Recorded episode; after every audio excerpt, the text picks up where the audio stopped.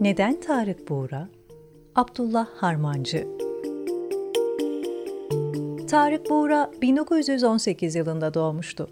Doğumundan kısa bir süre sonra milli mücadele başlayacak, Buğra henüz 3 yaşındayken Akşehir'de milli mücadelenin tezahürlerini görecek, şuuru yeni yeni uyanırken gözlerinin önünden gaziler, askerler, silahlar, yaralılar, çolak salihler, İstanbullu hocalar, Ali emmiler geçecekti. Uzun seneler sonra Sultanahmet'te bir kahvehanede otururken büyük at kestanesi ağaçlarının tohum döktüğünü görmüş ve ağaçtaki geleceğe hazırlık iştiyakından ilham alarak Küçük Ağa'yı yazmaya karar vermişti. At kestanelerinin tohumlarından ibret ve ilham alarak verdiği karar, Buğra'yı Türk Edebiyatı'nın birkaç büyük isminden biri yapacak olan esere doğru fırlattı.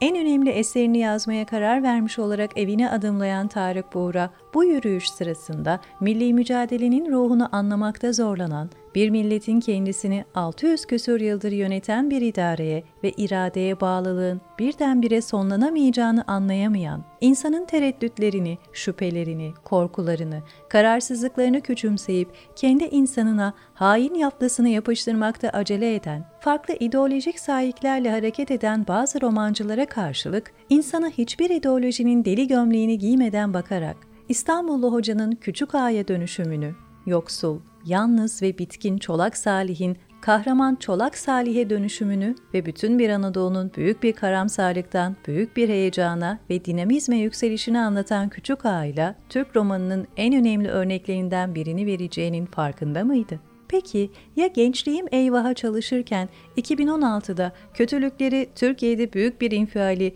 ve büyük bir zaferi doğuracak olan bir terör örgütünün FETÖ'nün romanını yazdığını biliyor muydu? Evet, çeşitli mahfillerde çeşitli kalemler dile getirdi.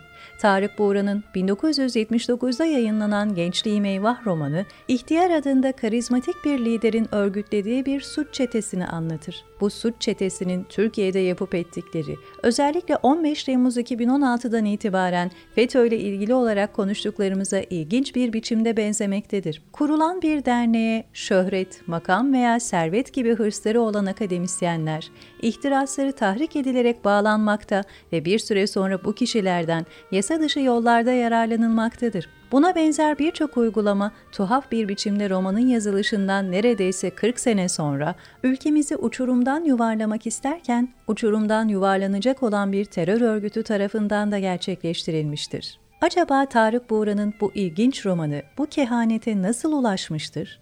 Sanatın, sanatçının sezgi gücü müdür bu? Dünyada olup bitenleri anlamaya çalışan her sağduyulu insanın kavrayacağı bir kötücül işleyişin fark edilmesi midir yoksa? Müslümanın feraset dolu bakışı mıdır? Müminin gözünün nuruyla bakışı mıdır? Bu sorular durduğu yerde dura dursun. Biz şunu söyleyelim. Tarık Buğra bizim için akıntıya kürek çekmenin soğuk savaş döneminde ülkemizde de hakim olan Marksist sanat ortamlarının dayatmalarına eyvallah dememenin, Dahası bir ideolojinin yağmurundan kaçarken başka bir ideolojinin dolusuna tutulmamanın, şöhret veya para için kalemini satmamanın resmi gibidir.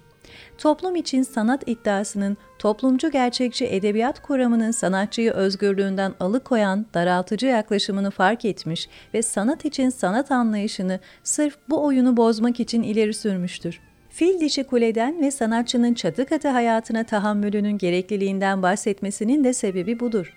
Bütün yazı hayatı soğuk savaş döneminde geçmiş. Bütün hayatı, görüşleri, poetikası ve kişiliği bu dönemin ateşinde pişmiştir. Tarık Buğra'yı kutsamak veya onun görüşlerini paket halinde alıp sorgulamamak değil niyetimiz. Her faniye nasıl bakıyorsak Tarık Buğra'ya da öyle bakıyoruz. Alacaklarımızı alıp sorgulayacaklarımızı sorgulamalıyız elbette ama onun hayatından ve eserlerinden devşireceğimiz, hayata veya sanata ilişkin çok şey var.